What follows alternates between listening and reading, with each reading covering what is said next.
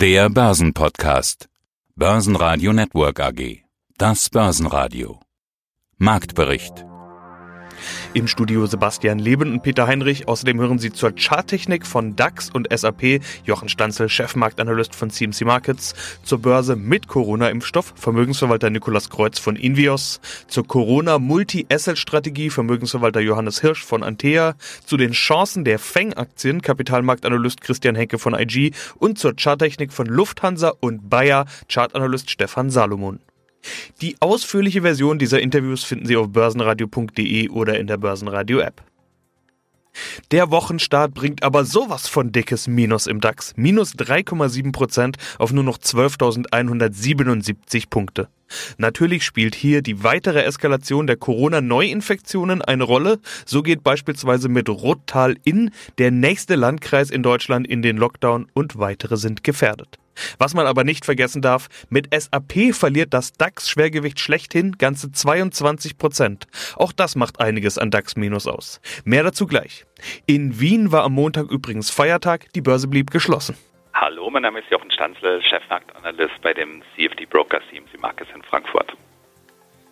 Neue Woche, neues Glück oder, naja, also vorbörslich war der DAX unter Druck. Wie war denn der Start in die neue Woche? So wie sich das am Freitag charttechnisch zumindest schon mal ein bisschen ankündigt. Wir haben ja jetzt wochenlang einen Kampf gehabt um die 12.750. Wer da die Vorherrschaft hat darüber, die Käufer oder die Verkäufer.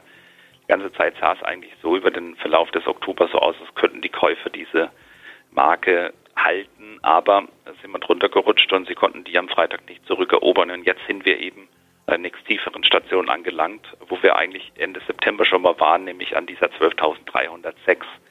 Sollten wir die nun nicht halten können, könnte 12.033 als nächste Haltestation angesteuert werden. Also wir haben jetzt hier so eine Top-Bildung, so eine Trendwendeformation im DAX äh, seit Ende August. Äh, und die könnte sich jetzt auch nach unten noch ein bisschen weiter entladen, wenn wir es eben nicht schaffen, diese 1257 zurückzuerobern. Johannes Hirsch, Geschäftsführer im Hause Antea. Corona-Sorge überall. Natürlich auch beginnt unser Interview mit Corona. Womit sonst? Das ist das Thema, über das alle sprechen. Die Zahlen steigen. Der Lockdown scheint plötzlich wieder ganz nah. Corona trifft auch wieder die Börsen. Wir sehen das zu Wochenbeginn. Herr aus Vermögensverwalter-Sicht, wie groß ist Ihre Corona-Sorge? Sie war bislang ausgesprochen gering. Nicht deshalb, weil ich Angst hatte, dass wir wieder höhere Fallzahlen bekommen. Ich hatte selber eher damit gerechnet, dass wir irgendwo bei den 5 bis 10 Grad, die im Frühjahr immer als Idealtemperatur für das Virus verstanden wurden, dass wir erst dann deutlich steigen würden in den Fallzahlen. Das heißt, ich habe mich eher auf, auf November eingerichtet. Nun gut, nur ist es eben schon drei Wochen eher dann der Fall. Aber es ist der Wille da, diese Restriktionen, die wir im Frühjahr hatten, zu umgehen. Wir sind inzwischen ja auch etwas schlauer, nicht mehr alles ganz so unbekannt, wie es bislang der Fall gewesen ist. Deswegen äh, mit dem Umfeld, was wir im Frühjahr hatten äh, und dem heutigen Wissen, hätten wir eben nicht die Maßnahmen getroffen, die im Frühjahr getroffen wurden. Und insofern ist es diesmal auch eine andere Konstellation, dass man also ganz klar sagt, die Schulen sollen offen bleiben. Äh, das ist etwas, was oben ansteht, die Kitas auch. Und dass man eben auch die Wirtschaft nicht mehr in dem Ausmaß runterfährt. Punktuelle Lockdowns, ja, sowohl eben was einzelne Maßnahmen angeht, als auch einzelne Regionen angeht, aber kein flächender Lockdown mehr. Das ist die Grundorientierung und vor dem Hintergrund habe ich mich darauf eingestellt, dass wir zwar Einschränkungen bekommen werden, die hier und dort überall mal stattfinden werden, aber dass eben nicht das gesamte wirtschaftliche Umfeld davon in, in Betracht gezogen wird. Aber die Unsicherheit, die ist auf jeden Fall da. Das sehen wir an den Aktienmärkten, nicht nur da, wir sehen es eigentlich überall. Ihre Spezialität ist ja Multi-Asset. Wollen wir mal darüber sprechen? Welche Assetklassen sind für Sie denn gerade interessant? In so einer Krisensituation weicht ja manch einer gerne auf Edelmetalle aus. Allerdings haben die Edelmetalle ja ihre beste Zeit auch quasi im Sommer gesehen. Über andere Assetklassen, ja, kann man vielleicht auch mal einen Blick drauf werfen in so einer Situation. Gibt es für Sie denn Ausweich-Assetklassen oder sehen Sie umgekehrt irgendwo Chancen? Der Charme von Multi-Asset besteht aus meiner Sicht nur in zweiter Linie daraus, zu sagen, ja, guck mal, hier gibt es verschiedene Anlageklassen und da sucht man sich dann die entsprechend beste heraus, sondern der Charme von Multi-Asset besteht auch gerade darin, dass man eben verschiedene Anlageklassen miteinander mischt. Und vor dem Hintergrund, ja, wir hatten die Edelmetalle gerade im Sommer mit einer Spitze, aber wir hatten ja bis dahin auch schon eine Entwicklung und obwohl es seither in den Edelmetallen etwas ruhiger geworden ist, haben wir ja immer noch deutliche Zuwächse da. Also ich meine, wenn ich nur an den Goldpreis denke, der immer noch irgendwo über 20 Prozent im Plus steht seit Jahresanfang. Und das ist ja nicht nur im Sommer entstanden, das ist auch nicht jetzt eingetrübt worden damit hinein. Und insofern helfen gerade die Edelmetalle als Ausgleichsfaktor für eben eine Schwäche, die wir vielleicht in anderen Bereichen haben. Und das, denke ich mal, kann den Anleger eben auch äh, durchaus für die nächsten Wochen oder Monate miteinander begleiten, wenn es eben darum geht, entweder die Wirtschaft zieht wieder an, weil wir jetzt vielleicht dann eben doch über kurz oder lang einen Impfstoff sehen. Das würde bedeuten, dass eben gerade zyklische Aktien vielleicht stärker im Vordergrund stehen. Oder wir haben eben dann doch noch eine etwas ruhigere Phase, was dann eben auch seitens der Notenbanken begleitet wird, was dann eben bedeutet, dass die Realzinsen sinken. Das heißt also die Differenz zwischen den äh, Renditen, die die Anleihen herausbringen, abzüglich der Inflationsrate, dass die Realzinsen niedrig sind, sinken. Und das ist der wesentliche Einflussfaktor, den wir eben bei den Edelmetallen sehen. Und vor dem Hintergrund äh, erwarte ich eigentlich, dass gerade dieses Zusammenspiel, dieser Mix dieser Konstellation, dass der definitiv weiter aussichtsreich bleibt. Niklas Kreuz CEO von Invios, dem Institut für Vermögenssicherung und Vermögensverwaltung. Sie haben den IFO-Index jetzt selbst kurz angeschnitten. Aber auf der anderen Seite, Sie haben sich ja gerade als Optimist gezeigt, dass der Impfstoff nah ist. Wie sehr muss man denn solche Dinge wie eine aktuelle Berichtssaison oder ein IFO-Index oder andere Konjunkturdaten tatsächlich beachten? Weil wenn der Impfstoff da ist, dann ist die Welt ja plötzlich wieder eine ganz andere. Ja, das ist genau der Punkt. Wir wissen bloß nicht, wann es passiert, aber die Börse eskontiert ja in der Regel auch sechs bis neun Monate im Voraus. Also kurz zum IFO. In der Tat, äh, die Nervosität in der deutschen Wirtschaft wächst wieder. Wir hatten im Mai ja den niedrigsten Stand irgendwo bei 74. Dann gab es eigentlich äh, fünfmal in Folge jetzt bis Oktober eigentlich nur einen Anstieg dieser Erwartungsindex beziehungsweise dieser Erwartungskennzahl. Und jetzt sind wir knapp von 93,2 auf 92, äh, ein paar zerquetschte runtergelaufen. Das zeigt also, dass man mit der erhöhten Infektionszahl durchaus äh, die Nervosität im Dienstleistungssektor, im Handel, im Export, aber auch im Bauhauptgewerbe durchaus sieht und dass da die, die Stimmung zumindest sich ein bisschen eindrückt. Die Berichtssaison ist im vollen Gange. Wir laufen jetzt da direkt rein. Da wird es mehr Licht als Schatten geben, weil die Erwartungen so niedrig gesteckt worden sind für Q3, dass es da einige positive Überraschungen geben wird. Aber auch da muss man sequenziell beachten. Ich glaube nicht, dass wir schon vor der Sektorrotation stehen. Es wird weiterhin der Technologiesektor, der Pharmasektor, der Biotechnologiesektor, das sind Sektoren, die äh, gut laufen, auch weiterhin gut laufen. Äh, ich glaube persönlich nicht, dass wir sofort jetzt in Value-Shift wieder reinlaufen, sondern das wird auch noch ein bisschen dauern.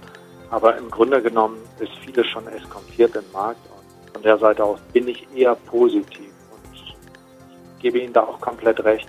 Wenn man mal nach vorne schaut, äh, der Forecast muss nur einmal annehmen. Wir haben Fakt, Präsident Biden wird es machen übernächste Woche. Ja, das Vakzin ist da. Diese Gesamtsituation entspannt sich. Wir gehen jetzt einfach mal so ein paar Monate voraus. Dann wird dieser Frühling 2021 ein unglaublicher Frühling sein. Da wird es Nachholeffekte geben, richtiger Gefühlsfrühling. Und da wird es wirtschaftlich als auch an den Börsen zu Kursexplosionen kommen bin der festen Überzeugung, dass wir sogar vielleicht etwas schon nach der Wahl sehen. Das hängt ein bisschen von den, äh, von den Infektionszahlen ab und von diesem Nachlassen des Schreckens. Es ist ja eigentlich nur ein diffuses Gefühl. Angst ist ja nichts anderes als ein Gefühl. Das ist im Kopf. Mehr ist es ja letztendlich. Wenn äh, diese Angst ein bisschen weicht für die Zukunftszuversicht, ich da sehr positiv bestimmt auch schon noch zu DAX-Gewinner gab es nur eine Handvoll. Stärkster Wert im DAX war am Montag Delivery Hero mit plus einem Prozent. Zum einen gelten die als Stay-Home-Aktie und typischer Corona-Gewinner. Zum anderen hatte die Aktie zuletzt einige Verlusttage hingelegt. Weitere Gewinner waren Bayersdorf mit plus 0,6 Prozent. Hier hatten sich Analysten positiv geäußert und Bayer, die von der Bekanntgabe eines Zukaufs profitieren konnten. Einen schönen guten Tag. Mein Name ist Stefan Salomon, Chartanalyst. Das große Lehrbuch der Chartanalyse, mein Buch www candlestick.de meine Seite. Nächste Aktie bleiben wir noch im DAX. Bayer. Für bis zu 4 Milliarden Dollar schluckt Bayer das US-Pharma- und Biotechnologieunternehmen Asklepios Biopharmaceutical. Ja, dadurch soll das Pharmageschäft verstärkt werden. Verstärkt sich auch die Aktie? Das kann man so noch nicht sagen. Man muss ganz einfach natürlich dann immer methodisch vorgehen. Das heißt, wir haben also die Bayer-Aktie in einem langfristigen Abwärtstrend, Abwärtstrendkanal. Wir haben äh, gerade jetzt zum 29. September ja nochmal einen riesen Gap nach unten gesehen und ganz wichtig ist einfach bei Kurslücken, bei Gaps, dass man immer in Richtung des Gaps investieren sollte, weil das immer eine sehr starke Stimmungskundgebung des Marktes widerspiegelt und hier war das Gap eben abwärts gerichtet. Das heißt also, solange auch hier dieses Gap und damit in etwa ein Niveau bei 54, 55 Euro nicht wieder zurückerobert wird, ist die Aktie eher auf Verkaufen gestellt. Das heißt, wir könnten hier vielleicht auch mal eine kurzfristige Erholung sehen, weil wir letzte Woche so einen kleinen Mini-Hammer hatten am Donnerstag, also eine kleine ein kleines ähm, Trendwendemuster der Candlesticks. Das ist aber auch von den Umsätzen und von der Länge des Kerzenkörpers jetzt noch nicht so aussagekräftig. Das heißt also Erholungen dürfen hier eher auf längere Sicht noch auf starken Widerstand treffen und das Risiko, dass wir hier weiter nach unten rutschen, das ist einfach von der Trendanalytik her noch zu betonen. Stärkste DAX-Verlierer waren Heidelberg Zement mit minus 3,5%, MTU mit minus 4,9% und wie schon erwähnt, DAX-Schlusslicht mit dem stärksten Tagesverlust seit 1999 war SAP, die erneut die Prognose gesenkt haben. Zahlen von SAP gab es heute auch. Der Gesamtumsatz schrumpft im dritten Quartal im Jahresvergleich um 4% auf 6,5 Milliarden Euro. Klingt nicht mal so schlimm.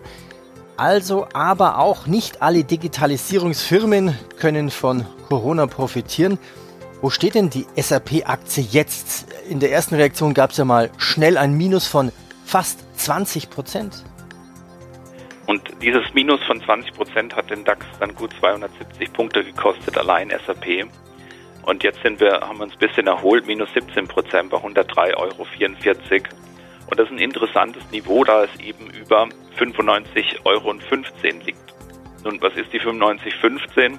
Das ist die Kursmarke, an der im März in der SAP ein Boden entstanden ist, eine 1, 2, 3 Trendwendeformation. Und da wir da jetzt noch drüber sind, ist auch, wenn jetzt dieses, dieses Minus dann doch äh, sehr verheerend ist und ein großes Minus ist, ist dann doch übergeordnet die Bodenbildung noch intakt. Also solange wir über 95,15 bleiben, ist das wieder ausbaufähig nach oben. Aber wir sollten möglichst nicht unter diese 95,15 fallen, weil dann würde auch diese Bodenbildung insgesamt wackeln. Guten Tag, meine Damen und Herren. Mein Name ist Christian Henk. Ich bin Senior Market Analyst bei IG in Frankfurt. Gilt das auch für den zweiten augenscheinlichen Gewinner Netflix? Da kamen ja letzte Woche die Zahlen und die haben enttäuscht. Das Wachstum läuft nicht mehr so wie erhofft und ohne Wachstum ist Netflix nicht mehr ganz so fantasievoll wie davor. Was ist da in der Aktie los? Gilt auch da noch ein mittelfristiger Aufwärtstrend? Auf alle Fälle Amazon, Netflix, die sogenannten FANG-Aktien, die konnten natürlich 2020 deutlich man kann sagen, überproportional zulegen. Das sind, und den Begriff hat es ja schon genannt, die sogenannten Stay-at-Home-Aktien, das waren die Gewinner. Und wir sehen auch, dass auch heute hier in Deutschland die sogenannten Stay-at-Home-Aktien gegen den Trend zulegen können. Das heißt also, das sind Gewinnler, Krisengewinnler, man kann es so auch bezeichnen. Das heißt also, die Pandemie entwickelt sich weiter. Viele befürchten, dass wir auf einen zweiten Lockdown zusteuern. Das heißt also, ob ich jetzt meine Sachen bestelle, weil ich nicht mehr ins Geschäft kann, ob ich jetzt mir Filme anschaue, weil ich nicht ins Kino kann, oder ob ich mir jetzt mir mein Lieblingsessen nach Hause kommen lasse, weil ich nicht mehr ins Restaurant gehen kann. Diese Unternehmen, diese Aktien profitieren aktuell davon. Und dazu gehört auch Netflix, schlechte Zahlen hin oder her. Aber auch hier gilt, der mittelfristige Aufwärtstrend ist halt intakt. Den anderen Begriff, also Fang, hast du ja gerade selber schon genannt. Machen wir es mal noch komplett. Da fehlt eher noch das F und das G von Fang, der Anfang genau. und das Ende. Also Facebook und Google. Google ist ja, wenn wir über die Aktie sprechen, Alphabet. Das ist die Firmenmutter. Wenn du jetzt gerade gesagt hast, das gilt für die Fang-Aktien, dann gilt das, was du gerade gesagt hast, wohl auch für Alphabet und für Facebook.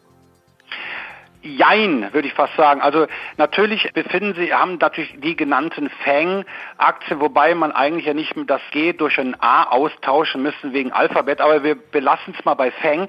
Die konnten 2020 äh, stark profitieren, aber gerade Facebook und Alphabet, also sprich Google, die weisen nicht nur einen mittelfristigen, sondern auch einen kurzfristigen Aufwärtstrend auf. Das heißt, die aktuelle Situation, die wir beim Nasdaq sehen, die spiegelt sich aktuell bei Facebook und bei Google kaum wieder. Diese Aktien befinden sich sowohl im kurzfristigen als auch im mittelfristigen Aufwärtstrend. Und wenn wir über diese Stay-at-Home-Aktien sprechen, das heißt nicht nur über Fang-Aktien, da muss man sich auch andere Aktien aus dem Logistikbereich anschauen. Das heißt also, wenn ich über Amazon meine Waren bestelle, müssen ja irgendwie auch zu mir kommen. Und Amerika ist das FedEx und in Deutschland die Deutsche Post. Und diese Aktien, die habe ich mir auch angeschaut im Vorfeld unseres Interviews. Und da muss man ganz einfach sagen, meine Lieblingsaktie ab heute, das ist die FedEx-Aktie. Also die konnte von der Pandemie über, die Pandemie hat überhaupt keine oder beziehungsweise kaum Spuren hinterlassen. Das ist ein Aktien, der wirklich in einem mustergültigen Aufwärtstrend sich befindet. Schauen wir uns weitere Einzelaktien an. Lufthansa. Ja, Thema Lockdown. Ich meine, der Lufthansa-Chef legt seine Kraniche in den Winterschlaf. 125 Flieger werden stillgelegt. Wird die Aktie damit auch stillgelegt? Äh, sieht scheinbar nicht danach aus. Wir haben also in den letzten Tagen, schon in der letzten Woche doch eine Erholung gesehen und zwar ausgehend von dem April-Tief. Wir hatten dann auch nochmal im August ein Tief oder jetzt zum Beispiel Ende September, Anfang Oktober und da haben wir also schon eine sehr, sehr kräftige Unterstützungszone im Bereich der 7 Euro. Das heißt also, wir haben jetzt eine leichte Erholung sozusagen. Ähm, es ist aber so, dass auch hier die 200-Tageslinie deutlich fallend ist. Wir also eigentlich in einem bärischen Markt sind. Was aber ganz interessant ist, dass die Lufthansa doch sehr volatil ist seit Mai. Wir also hier auch ein fallendes Dreieck konstruieren können. Und scheinbar sieht der Markt die Kostenmaßnahmen, Kosteneinsparungen doch eher positiv. Das heißt, sollten wir also dieses Dreieck dann nach oben knacken und auf die 200-Tageslinie, dann hätten wir durchaus Erholungspotenzial. Das heißt, wir sehen hier unter Umständen schon eine Bodenbildung bei der Lufthansa. Basen Radio Network AG Marktbericht